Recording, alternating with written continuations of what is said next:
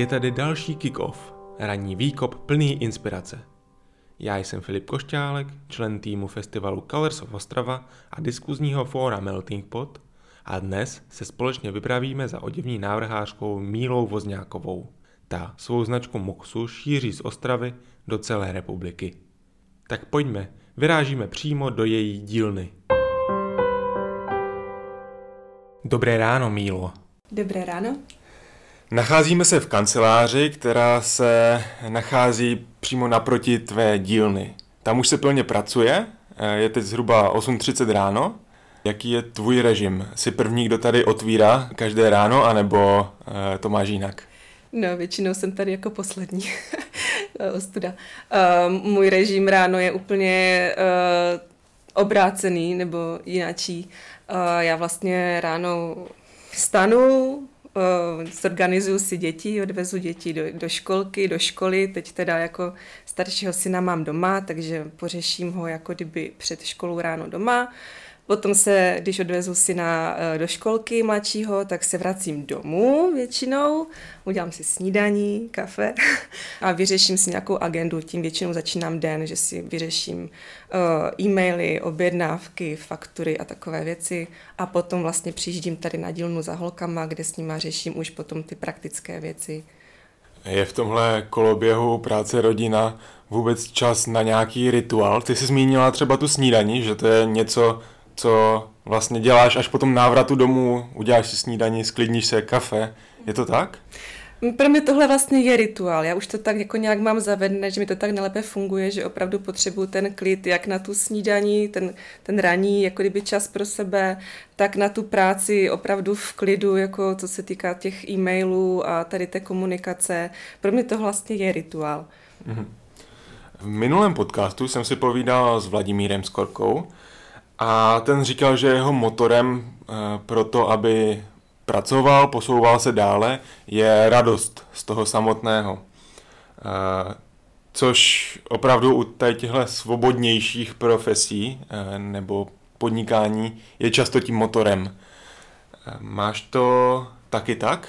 Začínalo to jako hobby a přerostlo to potom do podnikání? Začínalo to jako hobby, trošku jako nutnost, bych řekla. A ano, přirostlo to v podnikání. Já vlastně jsem začínala 2010, 2009-2010, když jsem vlastně byla na mateřské s prvním synem.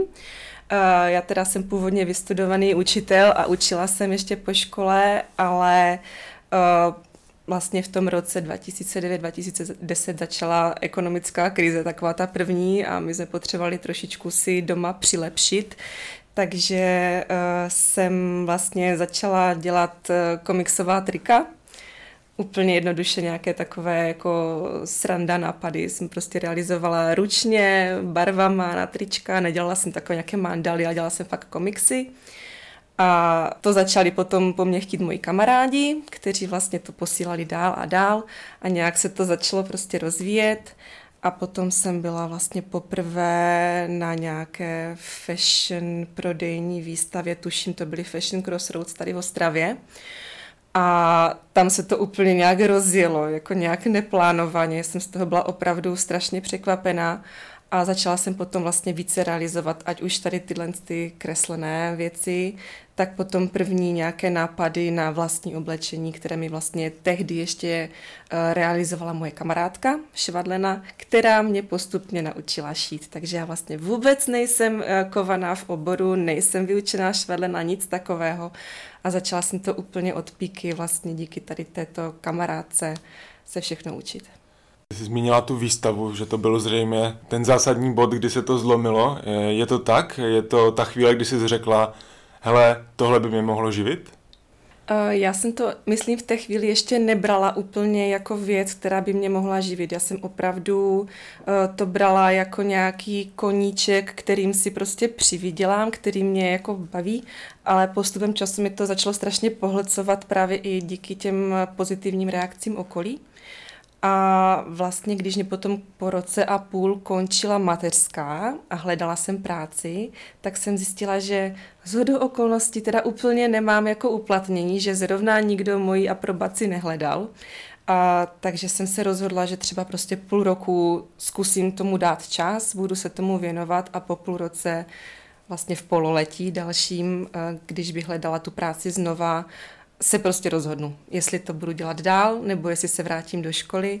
A ono se to tak neskutečně rozjelo, eh, díky opravdu sdílení kamarádů, přátel, Facebooku, že už jsem se prostě do té školy nevrátila. Potom sice ano, částečně na nějaké jako kdyby úvazky, ale už, už jsem vlastně začala to dělat naplno. Jak moc je ta realizace toho výsledného výrobku, toho konkrétního kusu akční. Máš to tak, ty jsi zmínila, že vidíš třeba nějaký film, líbí se ti tam něco, nebo vidíš nějaké kombinace barev. Je to tak, že to vidíš a řekneš si, tohle budeme prodávat a už jede ten koloběh, anebo to zvažuješ, eh, připravuješ se na to a potom třeba z desíti vybíráš? Určitě vždycky právě děláme jako nějaký objem těch věcí, dělám více uh, různých těch produktů, nikdy nefotím jenom jednu věc, vždycky se snažím jako kdyby udělat nějaký, nechci říct úplně kolekci, je to u sebe tak nemám, jako nedělám kolekce, nedělám sezónní věci, uh, spíš o sobě tvrdím, že uh, vytváříme celoroční oblečení, na to se tak jako nějak specializuju. A Někdy mám ale ten vhled nebo prostě dojem takový jako akční, že ten produkt prostě, jo, tohle bude super, tohle prostě musím udělat hned teď. A někdy naopak eh, mi ta myšlenka uzrává, že se mi tam ještě mění nějak prostě to pojetí Eh, ale některé věci, třeba jsme měli kolekce s takovými nápisy českými na oblečení, ať už to bylo jednoduše, nebo nevím, nebo pomalu, tak to prostě byla taková střela, že prostě jsem si říkala, jo, tak to musím hned teď prostě hodit na papír, pořešit třeba grafiku a prostě to udělat a vytisknout a ušít. A většinou třeba, když už něco takového mě napadne, tak opravdu to potom patří k těm bestsellerům. Jo, je to takové, že se fakt probudím a najednou říkám, ježíš, to prostě musím ušít, jako. Ale někdy se to táhne a většinou ty věci, které nejsou až tak rychle hotové, tak eh, ani nejsou tak oblíbené, bych řekla, jako na tom e-shopu, jo, že se nám třeba drží některé produkty uh, pořád, ale to jsou fakt většinou ty, ty střely, no. Mm-hmm. Já vidím velkou paralelu vlastně se všemi kreativními profesemi nebo činnostmi eh, v tady tom, co jsi zmínila, že mnohdy ten, to osvícení, ten nápad je to, co potom táhne a, a když se něco, tak říkajíc, potí, tak to potom uh, se i potí při tom prodeji. Jo, je to tak, určitě. Někdy prostě fakt dlouho nemám, nemám chuť, nemám nápad, prostě se mi nechce, tak jenom nějak jako to pořád omílám v sobě a pak třeba jedu jenom prostě nakoupit materiál, nakoupit látky a teď prostě vidím nějakou super barvu nebo super materiál a najednou to prostě jde a jde to jedno, jedno prostě za sebou, jo, jedno za druhým a, a ty nápady se začnou jako valit, takže není to o tom, že bych prostě denodenně seděla někde u papíru a kreslila si a přemýšlela, tak to prostě nemám. Když se dívám na ty tvoje věci, které eh, vymýšlíš, vyrábíš, tak styl, ve kterém jsou, bych popsal jako kombinace tří faktorů. Pro mě je to funkčnost, pohodlnost a elegance. Co pro tebe hraje prim z těchto tří věcí? Uh, no, to je těžká otázka. Jako pro mě asi opravdu všechno to, co jsi zmínil, je, je podstatné a důležité, protože ke mně opravdu chodí zákaznice uh, z rozličných, uh, jak to říct, z rozličných prostě prostředí a některé vyloženě si sem chodí kupovat oblečení, které nosí do práce a to pracují třeba někde na úřadě a pak tady chodí maminky, které prostě jsou na mateřské a potřebují prostě něco opravdu pohodlného, ale zároveň se chtějí cítit hezky. Všechny ty faktory, které si tady zmínil, jsou pro mě důležité. Opravdu my třeba používáme velice střídmé barvy, jednoduché neutrální barvy, ale snažíme se to udělat zajímavé střihem, tak ať je to opravdu zajímavé, originální prostě střihem, uh, ať člověk si v tom nepřipadá jako nějaký clown, který prostě křičí na ulici, jo, prostě mám strašně něco extravagantního a zajímavého, ale většinou potom stejně za mnou prostě ti lidi chodí a říkají, jako už mi to pochválilo tolik lidí, prostě odkud to máte a tak dále, že opravdu si, si všímají, že to je něco jiného. A to je to, co na tom těší, že se v tom cítí dobře, že jim to chválí prostě kolegové, kamarádky, kamarádi a že mají i na základě toho potom vlastně chuť a potřebu si pořídit od nás něco dalšího. Stalo se ti někdy, že by tě některý z těch prvků, elegance, funkčnost, komfort, omezovali? Že by si třeba vymyslela skvělý produkt, ale zjistila si, že se nedá nosit? Nebo naopak vysoce funkční produkt, který vypadá hrozně? Až tak asi úplně ne, protože mi to opravdu, já to všechno na sobě testuju, všechno to na sobě zkouším, takže když vím, že něco nefunguje, tak to prostě ani jako neposouvám dál. A, ale teď zrovna tady řešíme uh, na základě přání mojí, mojí kolegyně uh, overall na jogu, no tak to je jako hodně zabavná teda jako činnost, protože fakt vyřešit, uh, vyřešit takovýhle produkt, to asi spousta žen ví, že to jako není, není úplně jako jednoduché, tak to je jako pro mě výzva, no, jako udělat něco funkčního, zároveň hezkého, zároveň pohodlného, a ta yoga přece jenom má svoje nějaké požadavky, tak to je jako výzva. No? Eh, těch značek, které vyrábějí autorskou módu, je poměrně hodně v České republice, bych řekl, a nejen v České republice. A já chápu, že každá cílí svým stylem na jinou klientelu. Tušíš, jak je velký okruh těch tvých zákazníků? Uh, jako určitě vím, že třeba ke mně si chodí nakupovat uh, ženy, dívky. Já teda šiju i pro muže, ale jako opravdu to máme spíš zacílené na, na ženy. Eh, v rozmezí, dejme tomu, od 15 let do klidně do 70. Jako fakt tady běžně chodí za mnou maminky s dcerama. Eh, co se týká toho objemu úplně, tak to fakt netuším, ale uh, nějakým uh, strašně krásným způsobem se fakt šíříme po celé republice, protože mi chodí objednávky z takových končin, kdy já si říkám, ty sakra, kde to je, jak na nás přišli. Takže uh, ten objem bude asi veliký, ale samozřejmě jako nějaký počet nedokážu vůbec odhadnout. Proč se na to ptám? Protože mi stále vysí tady ve vzduchu otázka, dá se tím vůbec uživit? No, v dnešní době je to trošku složité, ale uživit se tím, uživit se tím dá, jako i, i to, že mám vlastně zaměstnance eh, na normální vlastně úvazek, je toho teda důkazem. Přežíváme i tuhle složitou dobu teda, ale samozřejmě je to asi o tom, aby člověk uměl přemýšlet, jakým způsobem to k tomu zákazníkovi dostat. Třeba i teďka v té době, když vlastně obchody jsou zavřené, protože máme asi 13 partnerských obchodů, Eh, po celé republice, které teďka prostě bohužel jako kdyby fungují velice omezeně nebo vůbec. A tak musíme hledat jiné, jiné cesty, jak to prostě k těm lidem dostat. A, a to je asi to, co je hlavní mojí takovou um, úlohou v té, v té naší značce, firmičce, uh, opravdu zajistit ten odbyt. Takže přemýšlím vždycky nad eh, různými kanály, různými cestami, ať už to jsou sociální sítě nebo jiné prostě prodejní portály, o které, o které se teď prostě musím opřít, protože máme teda samozřejmě svůj, svůj e-shop, svoje stránky, ale nikdy to nestačí. Mm. Já vím, že současná doba je složitá pro všechny a že ten prodej samozřejmě přímo ovlivňuje, ale řekl bych, že distribuce do 13 obchodů, eh, vracející se zákazníci, pár let už na té úzovkách scéně nebo v tomhle odvětví už si, takže dalo by se to považovat za jakýsi úspěch. Eh, odhalila si už nějaké klíče k tomu úspěchu v tom, řekněme, alternativním oděvním průmyslu? Já si myslím, že klíčem je komunikace komunikace na všechny možné strany, ať už s těmi partnerskými obchody nebo právě s, tím zákaz, s těmi zákazníky.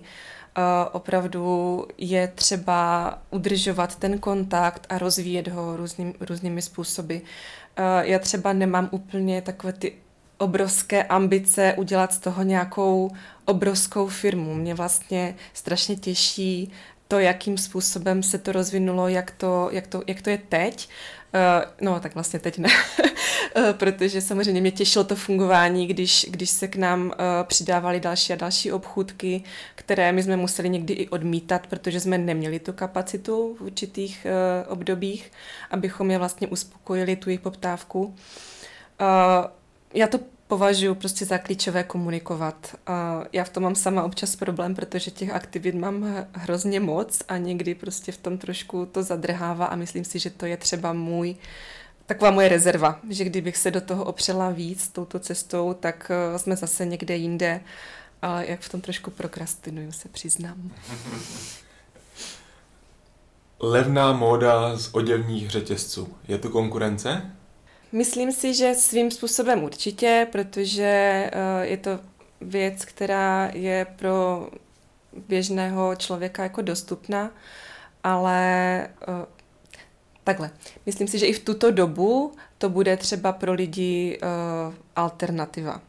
Na druhou stranu, u většiny svých zákazníků vnímám už delší dobu opačný trend. To znamená, hledají zajímavé věci, věci, které si nejde jen tak někde koupit, které opravdu jako nekoupím ve třech obchodácích, tady jako v jednom městě, a zároveň, které mají nějaký svůj příběh, které my jsme třeba schopni jim upravit i na míru, protože to děláme, a které mají nějakou kvalitu a se kterým mají třeba i nějakou uh, pozitivní zkušenost, ať už je to právě z toho svého okolí, nebo naopak z toho opakovaného nošení, že vědí, že jim ta věc prostě vydrží, že má nějaký, uh, nějaký standard třeba.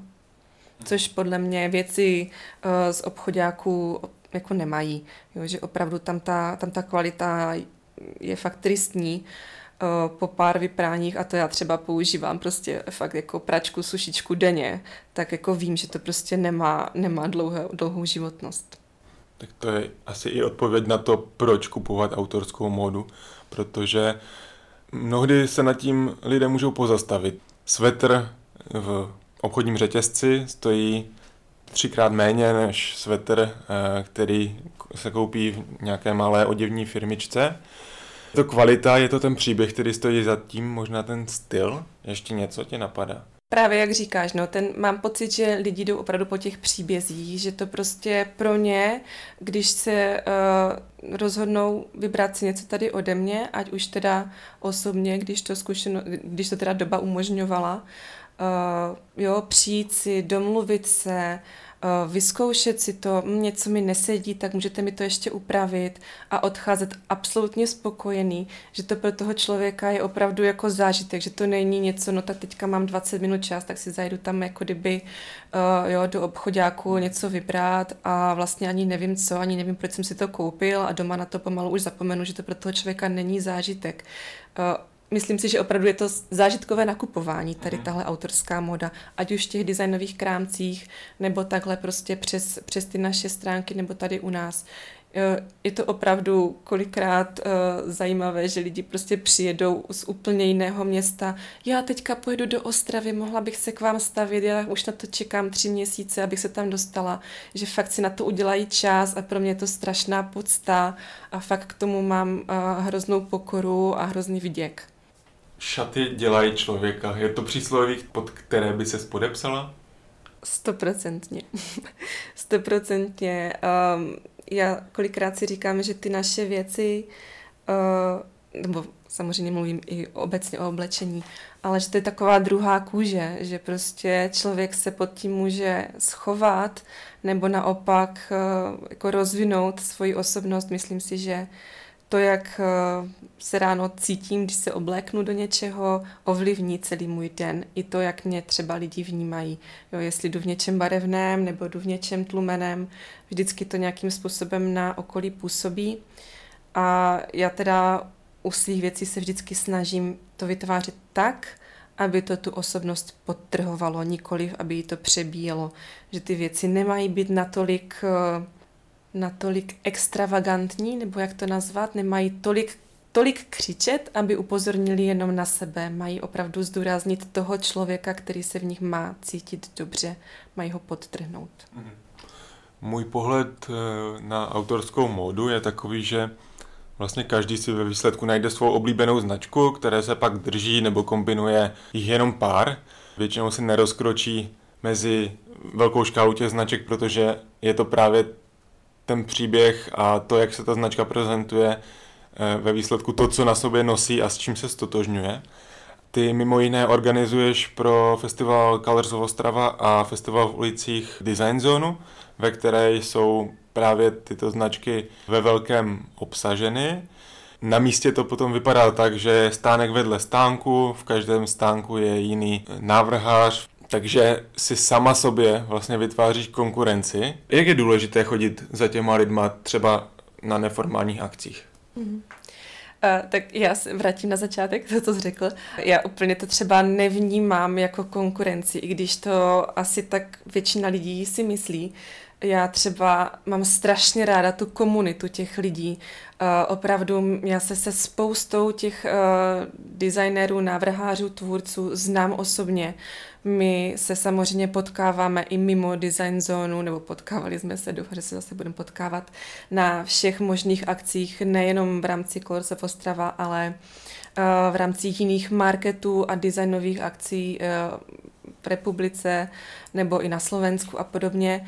My uh, Samozřejmě cestujeme za těmi zákazníky, snažíme se představit tam, kde třeba nás ještě neviděli, nepotkali, nebo naopak se po nějaké delší době vracet za nimi, protože uh, cítíme od nich, že by nás tam rádi znovu potkali. Uh, já opravdu s většinou těch návrhářů se, se znám a uh, jsem strašně ráda, že je znám a myslím, že se i jako kdyby ovlivňujeme, inspirujeme navzájem, radíme si, pomáháme si.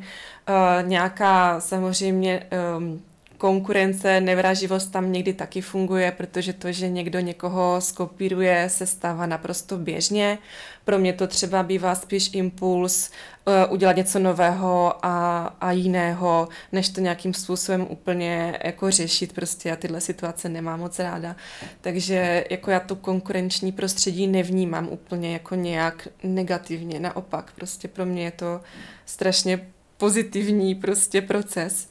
Uh, Myslím si, že design zona a obecně tyhle ty akce jsou strašně důležité a taky vnímám ten trend lidí, že je to hrozně baví, že opravdu se vrací uh, pokud to tak kdy v minulosti bylo, že lidi rádi dochází za tím tvůrcem, baví se s ním, zajímá je, jak vlastně žijou, jak tvoří, jak k tomu vlastně přišli, zajímá je příběh toho jejich konkrétního svetru, který si vybrali, odkud je ta látka, eh, jak se to vlastně vymyslelo, povídáme si spolu a, a to je strašně jako příjemné, ta zpětná vazba, jak pro toho zákazníka, tak hlavně teda pro nás, pro ty tvůrce. Eh, v design zóně většinou teda se snažím udělat nějaký pestrý vzorek těch návrhářů, eh, pestrý v tom smyslu pro ty návštěvníky, protože oni samozřejmě eh, se tam chtějí projít, chtějí si něco vybrat a jejich zájmy jsou taky široké a někdo si chce pořídit něco pro pro svého syna nebo pro svoji maminku nebo pro partnera, což jsou samozřejmě rozlišné, uh, rozlišné úkoly pro, ně, pro něco takového vybrat. Uh, nebo si koupit kabelku nebo náušnice, každý máme ty uh, požadavky a chutě v tu, v tu chvíli jiné, takže vlastně mým úkolem je udělat nějakou i pestrou nabídku pro pro ty návštěvníky, proto tam třeba nebude deset prodejců kabelek a jedny boty. Vždycky se to snažím vymyslet nějakým způsobem vyrovnaně, taky většinou je to o tom, že nadpoloviční většina těch eh, prodejců je nová. A ta menšinová půlka jsou třeba tvůrci, kteří už u nás byli mají dobré zkušenosti, chtějí se vracet, ale vždycky se snažíme především, uh, to je takový cíl té naší design zóny, podpořit a zviditelnit ty nové tvůrce, ty nové tváře, kteří třeba nemají svoje obchody, nemají možná ani e-shop a snaží se prostě nějakým způsobem prorazit. Proto se jim snažíme vytvořit nějaké zajímavé podmínky a i tu širokou vlastně nabídku těch zákazníků na jednom místě po dobu toho festivalu, která je vlastně může objevit. Mm-hmm když eh, Česko zasáhla koronavirová pandemie, tak všichni začali své pomoci šít roušky. Brzy se přidávaly i různé oděvní značky, firmy. Jak to bylo u tebe? Taky jsi šila? Tohle je strašně, strašně uh, zajímavá jako kdyby uh, etapa naší tvorby. Uh, já teda zrovna, když to nějakým způsobem začínalo, jsem byla se svými kolegy právě z Orientalu, se kterými vlastně děláme design zónu. Uh, jsem s nimi byla v Bangkoku. Tuhle cestu jsme měli naplánovanou už jako kdyby někdy od podzimu. Uh, taky jsme se rozhodovali, jestli jet nebo nejet. Byla to pro nás pracovní cesta. Nakonec jsme vlastně jako kdyby vyrazili. Uh, bohužel jsme ji teda měli pouze týdenní místo dvou týdení. Uh, a, zasáhlo nás to opravdu zrovna, zrovna tam, byl to vlastně začátek března a, a já jsem opravdu tam vlastně přes mobil, přes počítač a tak dále zjišťovala, co se tady u nás v Česku děje a, a dopadalo to na mě jako takové rany ze zhora. Takže uh, už od tamtuť právě jsem tady komunikovala s holkama, jako kdyby na dílně, že prostě začneme šít ty roušky, protože už tam mi začaly chodit zprávy, nemohli byste už šít roušky, my tady nic nemáme, tady v Česku prostě nic není, uh, neměli byste, jo, trošku látky a tak dále, takže já jsem vlastně od tamtuť z Bangkoku delegovala tady práci prostě holkam a začali jsme, mám pocit, že fakt jako jedni z prvních tady vůbec reagovat na tu situaci prostě s látkovými rouškama. Samozřejmě se to potkalo i s prvotními negativními reakcemi, protože mi taky chodili zprávy, jste se zbláznili, látkové roušky, to je tak strašně nehygienické, eh, jak se v tu chvíli začaly prostě dvojit ty tábory od těch příznivců a nepříznivců, tak jsme to prostě schytávali z obou stran, dá se říct. Nicméně jako opřeli jsme se do toho už prostě po jednom, dvou týdnech jsem prostě věděla, že jsme udělali dobře, protože opravdu ta situace tady byla fakt jako šílená.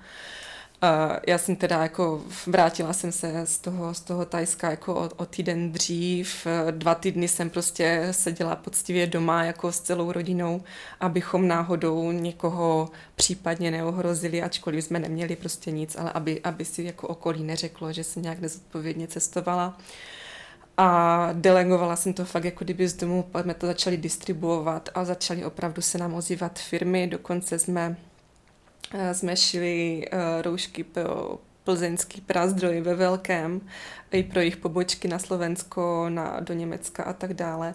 A dá se říct, že nám to asi zachránilo krk a kůži, protože opravdu uh, myslím si, že nastal velikánský chaos tady obecně, co se týká nějakého trhu, že lidi vůbec nevěděli, co se děje a ta panika byla obrovská.